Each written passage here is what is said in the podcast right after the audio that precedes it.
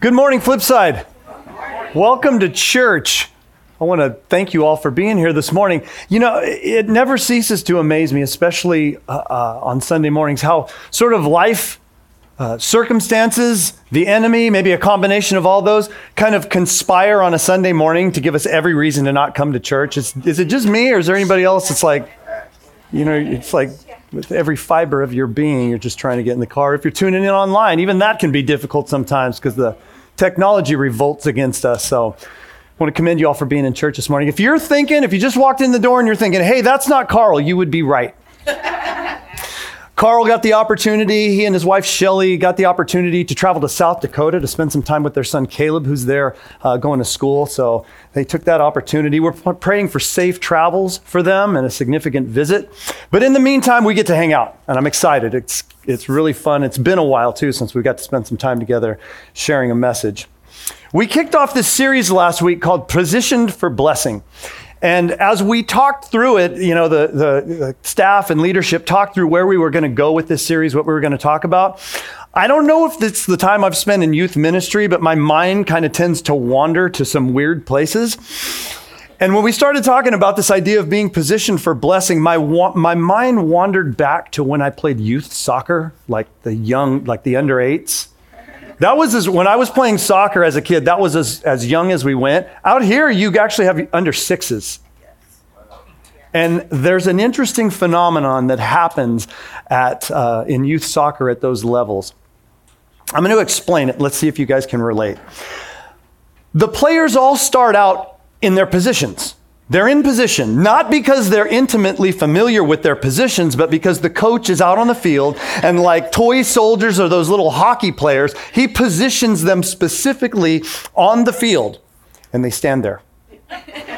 And the ref comes up to the center of the field with the ball, and the ref is not really much older than the kids playing the game. And he puts the ball in the center of the field, and all the kids wait there, and he blows the whistle. And the minute, the second he blows the whistle, all the kids rush into the ball, and this little tornado of kids kind of churns and grinds its way throughout the field with really no rhyme or reason to it. And then every now and then the ball will pop out the ball just pop out. Most of the time, it goes out of bounds. It either goes out of bounds on one side of the uh, at the ends of the goal, and they kick it back in, or if it goes out of bounds on the sides, they'll throw it back in, and then the little tornado forms, and they continue to grind their way around. Every now and then, the ball will pop out, and it'll actually go in the goal. And the kids just stand there. The tornado kind of ceases from churning, and the kids just stand there. And it takes a while them for a while for them to realize what happened. And the side that actually scored the goal, it dawns on them, and they all cheer. And the side that got scored on, some of them actually cry and run off the field. you guys have seen this interesting phenomenon. There's a term for it. What's it called?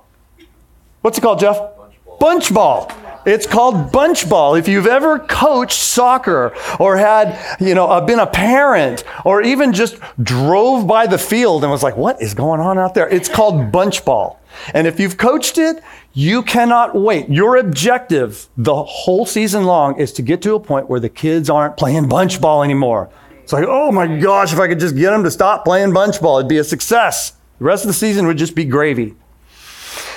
Interestingly enough, there is a way to play spiritual bunch ball. The Bible actually talks about it. We talked about it last week a little bit. There's this verse that comes out of the Gospel of Matthew, and it says, He, God, causes his sun to rise on the evil and the good, and sends rain on the righteous and the unrighteous. Spiritual bunch ball right there. You just kind of grind it out with the herd, and every now and then, oh, I get some sun. And then every now and then, oh, I get some rain and you kind of wonder what happened. And if you got sun, you kind of rejoice in that and really not, uh, that's cool that that hap- happened. I'm not sure how. And if you get rain, you kind of lament that fact. And then you just get back in the herd and you grind it out. But there is also something the Bible talks about over and over again that alludes to the fact that we can actually play a position. We can actually position ourselves to receive a blessing intentionally putting ourselves and keeping ourselves in a position to be blessed. One of the things we talked about last week that we're going to keep reiterating week after week is uh, for us to not to make a, a, a crucial mistake in this area, and that is for us to think that God can somehow be manipulated. When it comes to the idea of putting ourselves in a position to be blessed, we shall not make the mistake of thinking God can be manipulated as though God were one of those um, combo locks in a junior high locker room where you go 15 to the right and 5 to the left and back to the right 20 and then ping, the lock pops off and you get a blessing. I used to work at this place and we had this entire wall full of vending machines. Shouldn't think that God is like a spiritual vending machine where we put the right coinage in and hit the right combination of buttons and the little spring turns and out comes a blessing and we reach in and there's our blessing. That's not scriptural. But to deny the fact that the Bible talks about positioning ourselves in a position to receive a blessing would be to deny entire swaths of Scripture. So, we talked about these positions last week. We introduced this list that we're going to keep coming back to. Putting ourselves in a position of prayer. Carl talked about that last week. Putting ourselves in a position of expectation, a position of trust, of letting go and leaving behind. Those are two biggies we're going to talk about in the weeks to come. A position of embracing and a position of faithfulness. All positions we can put ourselves in spiritually where we increase the likelihood and potential of us being blessed. This week, we're going to talk about this position of trust. We're going to leapfrog that idea or that position of expectation, and Carl's going to talk about that next week. We're going to talk about this idea or this position of trust this week because it's the position that a lot of other positions depend on. Deep breath. You guys ready? Here we go. If you brought your Bibles with you, turn to the book of Proverbs, chapter 3. Some of you know this verse by heart. There's some junior hires that have this verse on their Instagram account. This is a, this is a verse that a lot of people are familiar with. Maybe you can even recite it. But we're going to take a real deep look, maybe a, a closer look than you've taken in the past at that verse of scripture today. It says, Trust. Trust in the Lord with all your heart and lean not on your own understanding. Trust in the Lord with all your heart and don't lean on your own understanding. Easy enough, right? Maybe we should all just pray and go home right now. this is an easy verse to accept when things are going well. Yes. Amen, brother.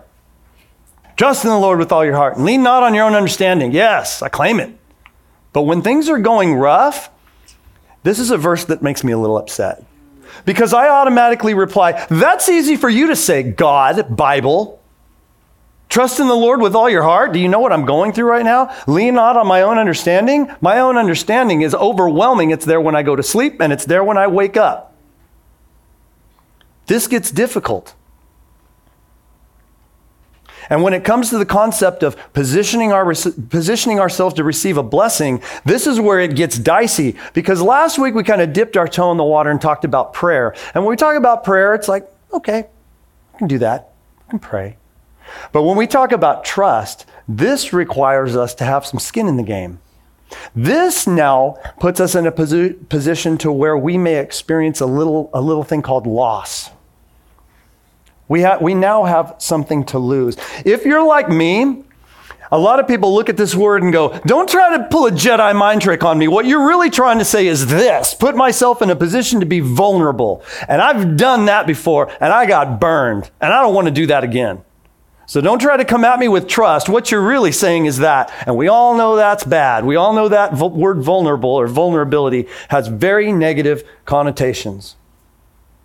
And so it's hard. It's hard to trust in trust in stuff, but it's specifically hard to trust in God. So as we get as we take this little journey this morning, I want us to entertain answering that question. Why is it so hard to trust? Specifically, why is it so hard to trust God? I asked a lot of people that very question this week some elementary school kids, some adults. I asked them that question Why is it so hard to trust God? The number one answer, the overarching answer to that question is, be, or was, because I can't see God, or I can't hear from God, at least not his audible voice, or I can't touch God.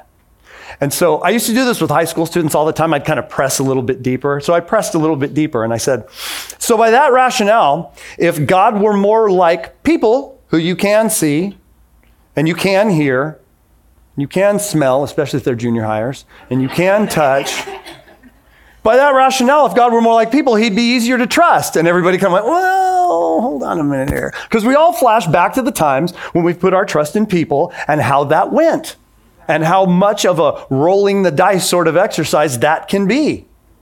I think that's the first reason we find it so hard to trust God, because we base our willingness to trust God on our experiences with trusting other people. We base our willingness to step out in faith and trust God on the times we've experienced trusting other people. Sometimes that's gone all right, and other times, man, that just, oh, no, uh uh-uh. uh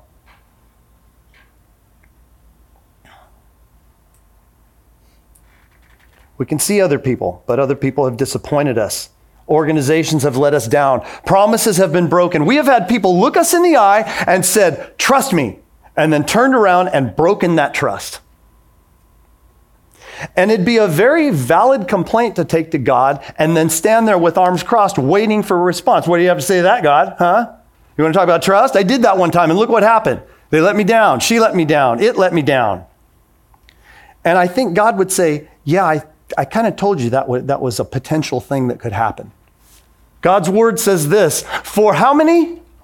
For all have sinned. The people that irritate you, that you're just like, and that sweet little old grandma who can do no wrong, all have sinned and fall short of the glory of God. the prophet Jeremiah says this the heart, talking about that thing that drives us is deceitful above all things and beyond cure. If you've ever looked at somebody and gone, I do not get you, God would go, I know.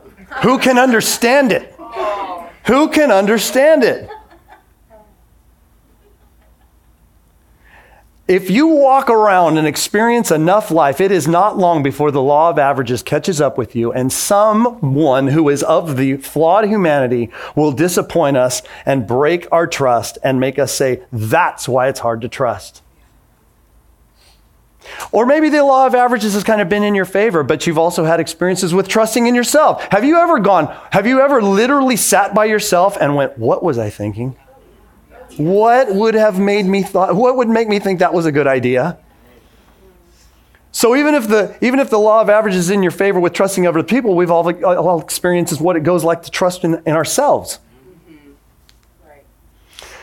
So the second reason I think we find it's hard to trust God is that we're just unaware of God's invitations to trust. We just don't know what God has to say about the details of our lives.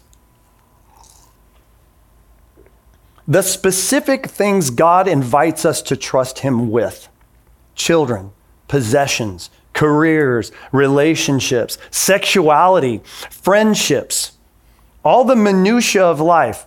I think a lot of people, myself included, a lot of times fall into the trap of just viewing God as this general being who's got some really cool powers, like he can know all things at all times and be all, uh, everywhere at all times.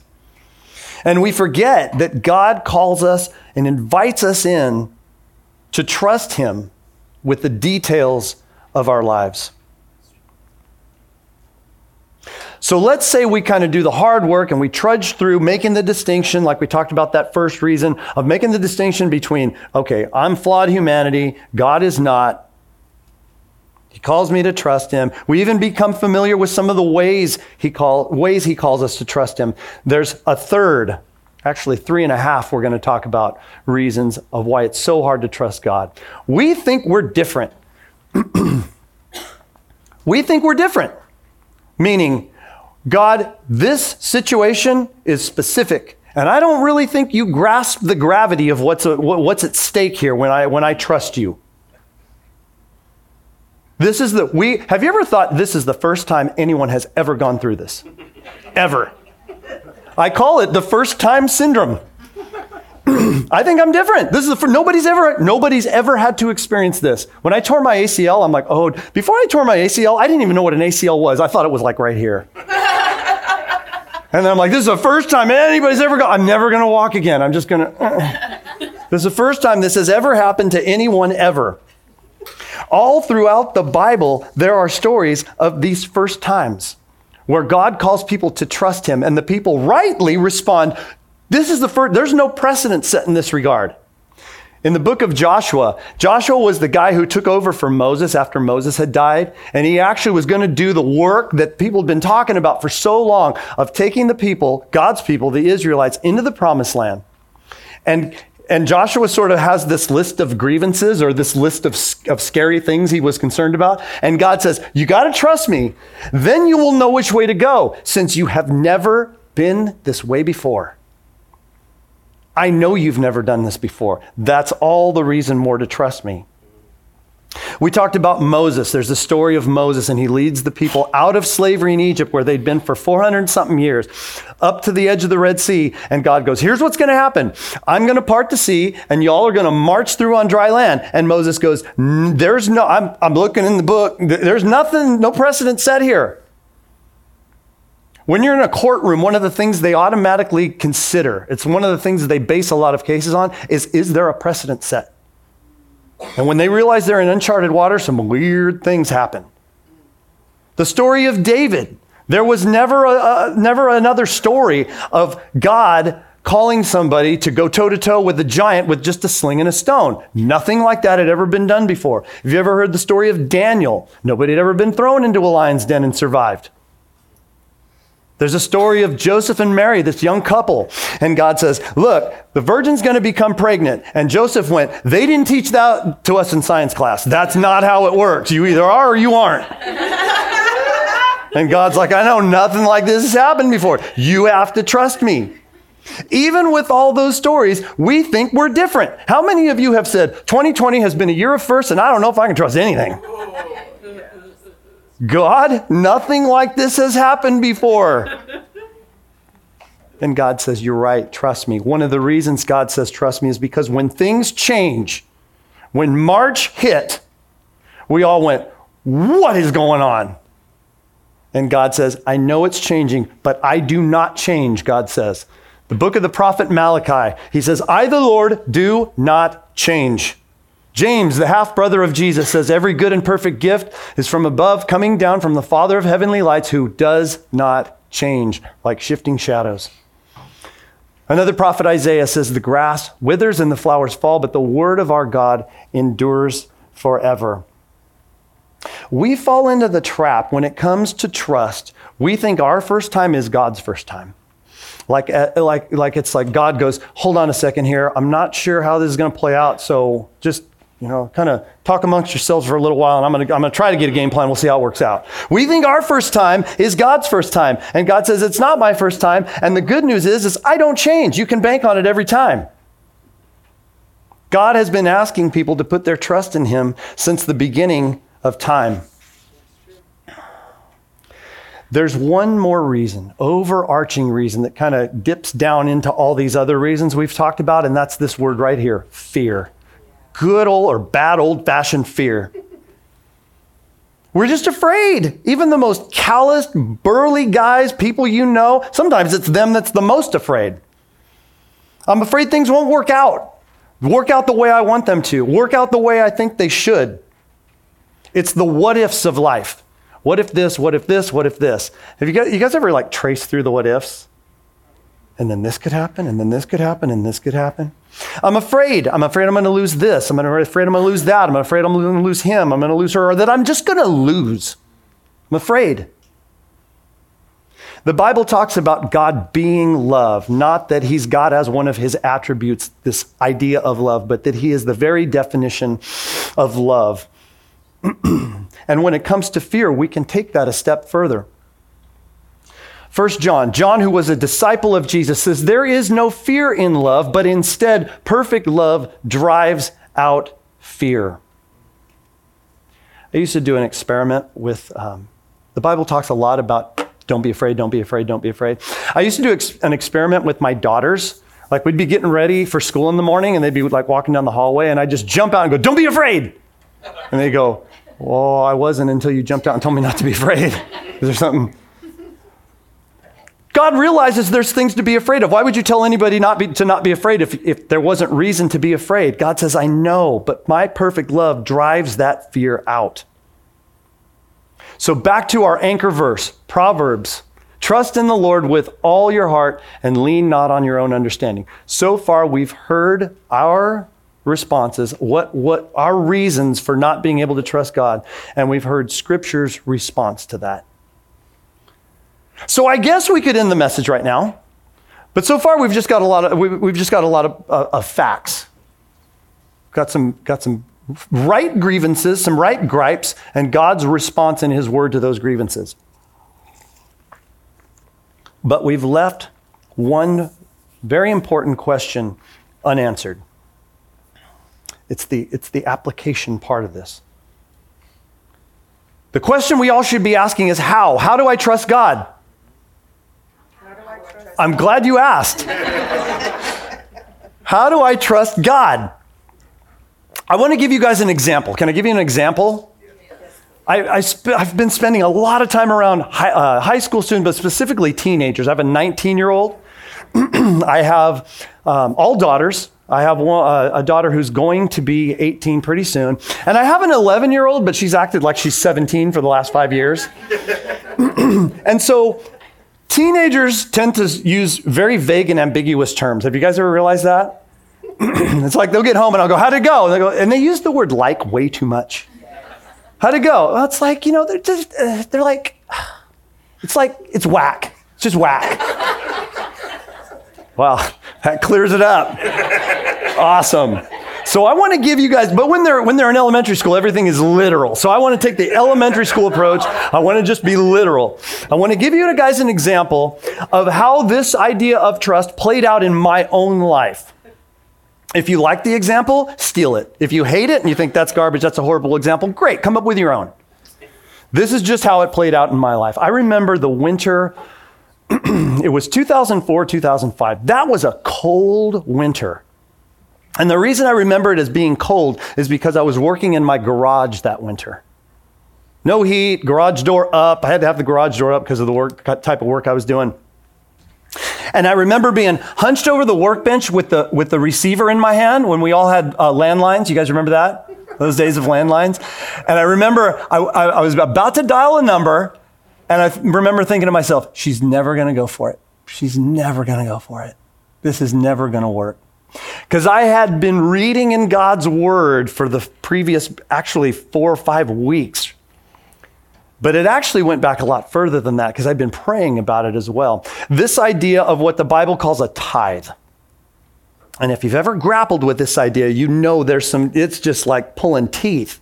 This idea of what God has to say about trusting Him with my finances, my treasure, my resources. This idea of a tithe of 10% off the top, give it to God. And I'd been reading about that and I'd been praying about that. And God had been bringing it back to my mind and it would not leave me alone. And so I finally thought, I want to do this. But the problem was, was that I was married and there was more to this decision than just me. And so I had to call my wife Jennifer and tell her that I thought we should start doing this. So I'm hunched over the workbench. I dial the number. I knew she was on her lunch break. She was in the in the first semester of her first teaching job. I thought she's on her lunch break. Have you guys ever just prayed somebody would not pick up the phone? I mean, that's, whole, that's the whole thing behind texting, right? You, you, you type out the text when I don't have to. Have you guys ever had somebody, proof, like Megan, re- proofread that text and tell me, you know, check my grammar? Would you use a different word? That's the magic behind texting. But when you're calling somebody, so it starts to ring, she picks up. I said, hey. She said, hey. I said, I think we should start tithing. You know, nothing like, how's your day going? You doing okay? She could have had like 30 kindergartners just peed in their chairs and like nothing, none of that. No social graces. I said, hey, I think we should start tithing. And she said, okay. And I went, hold on a minute. You, you, didn't understand the question or the statement. I said, no, like 10% off the top. And she said, okay. And I pressed a little further. I'm like, no, that means like $10, a dollar goes to God. A dime, a penny goes to God. She says, Jeff, I'm better at, at math than you are. I understand what you're saying. And I'm saying, okay. And I said, Are you sure? And she said, Are you sure? And I said, I think I'm sure. And I hung up the phone. And we talked about it that night, and we decided to trust God in that area of our lives. Now, big deal, right? There's a back there's a backstory to that. There is a backstory to that decision.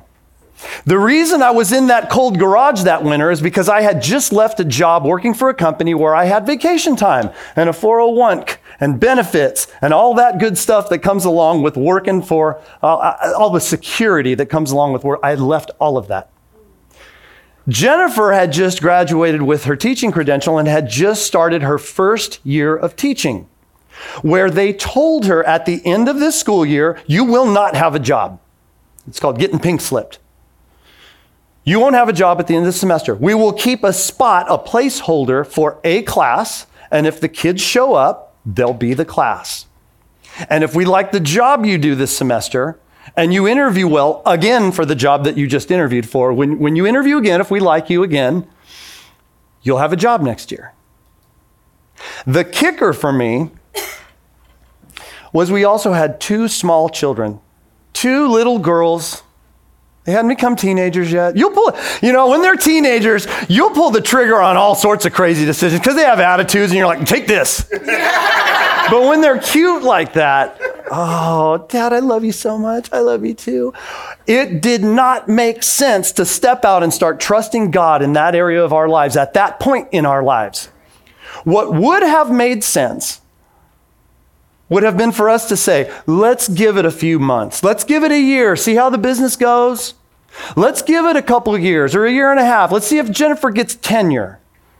Let's give it some let's give it some time and see all this see how all this plays out with this these these kids. Can't give them back, so we got to we got to see how it pans out. You know, let's wait till we're actually sleeping through the night and we can have a coherent thought. That would have made sense.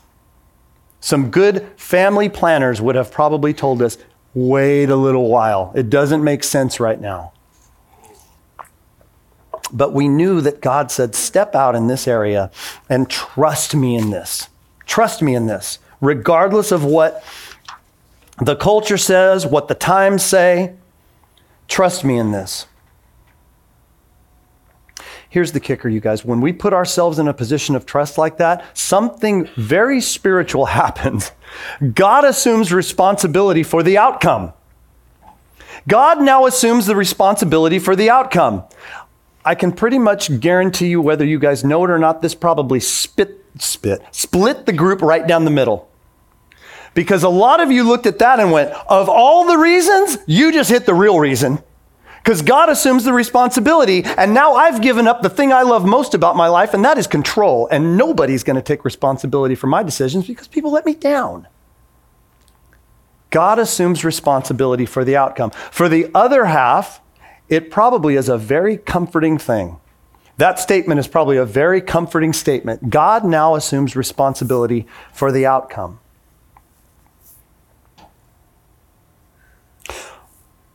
May I propose to you that there are some things you don't want responsibility for?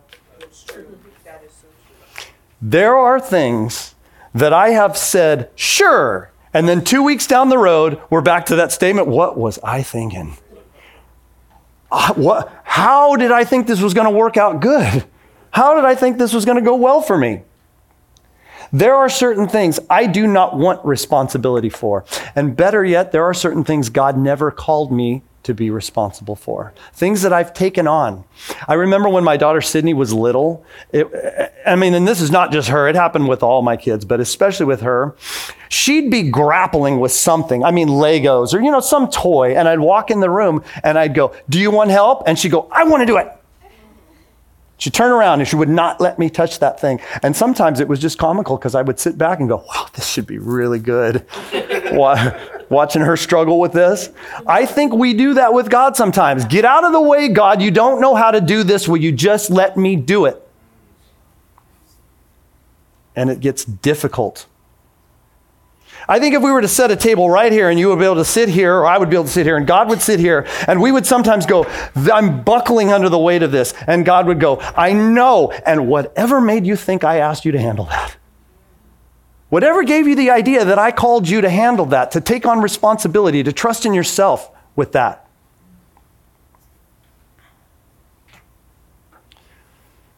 We've talked a lot in here about something called the hum div principle human, divine, humdiv. The human side is we work at it and, and, and do everything we can do in our own humanity. Work at it in our own humanity, like it all depends on us, but trust and pray and do all the things that God says to let Him handle, like it all depends on God. It's the hum div principle. Let me give you an example of that. My daughter, who is away at um, school in Arizona, called in March when all the schools started locking down. And the writing was on the wall. They weren't locked down yet, but it was, it was coming. And she said, Dad, I'm freaking out. I said, Why are you freaking out? She says, Because I have labs. I can't work on a, she's a nursing major. I can't work on a cadaver online. I said, you know, tell, I told her all the, the things a good father should tell her calm down, everything's going to be okay. And at one point during the conversation, she said, Stop telling me to calm down. and I said, Okay, let me ask you this. Have you been negligent? Like, have you like cheated on tests and, you know, held off on doing homework or, you know, skipped study groups or kind of, you know, shirked responsibility in any regard? And we just kind of went down the laundry list of things. And she said, no, no, no, no, no.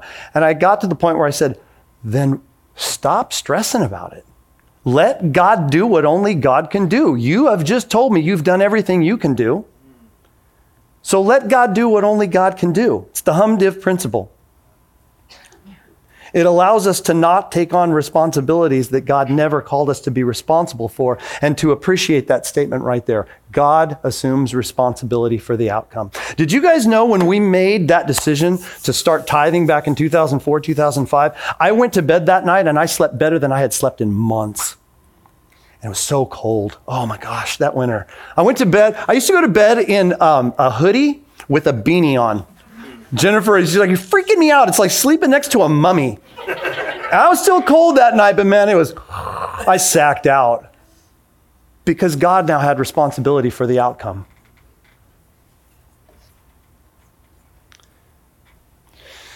So, as we wrap up today, I want to leave you guys with a question What is it for me what is it for me that I am being called to trust God with?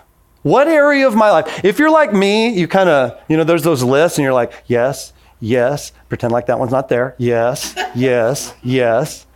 What is it? What is that one for you? Sometimes this can be very difficult.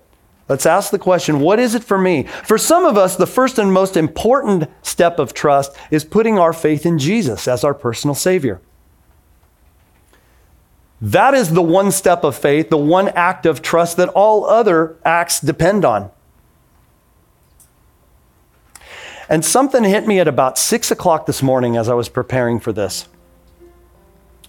Sometimes the blessing meets us when we put ourselves in the position. Sometimes the blessing meets us there. It's a weird thing. It's like we're on the sidelines and we go, Coach, what was the position again? And he's like center mid, kind of play back. And then we run out on the field and the blessing is like, Hey, where you been? Putting your faith in Jesus, the blessing is waiting for you. Even if Jesus did nothing else for you through the entire course of your life, he's already done more than you could ask or, or imagine. The tragedy is not putting ourselves in this position of trust. We may spend our whole life just playing bunch ball. Run the risk of spending a whole life just playing bunch ball, and sometimes it rains and we cheer, or sometimes it rains and we don't cheer. Sometimes the sun's out and we cheer. So this week, ask the question what is it for me that God is calling me to trust Him with? Let's pray. God, we thank you so much for today. We thank you for the opportunity and the invitation that you give us, really, to trust you in these ways. Help us to do the hard work, to answer the hard questions, to not shy away from them. Help us to understand that you want to be involved in the minutiae of our lives, the seemingly insignificant details, and the really big stuff that maybe some of us have been thinking about for months. Help today be a day of turning to you and answering those hard questions. Help us to, when it doesn't seem to make sense, to trust in you anyway and help us to rest in the comfort knowing that you now assume the responsibility for the outcome. Jesus, we love you. Help us to love you more. In your name we pray. Amen. Amen. We're going to invite you to stand as we respond through worship.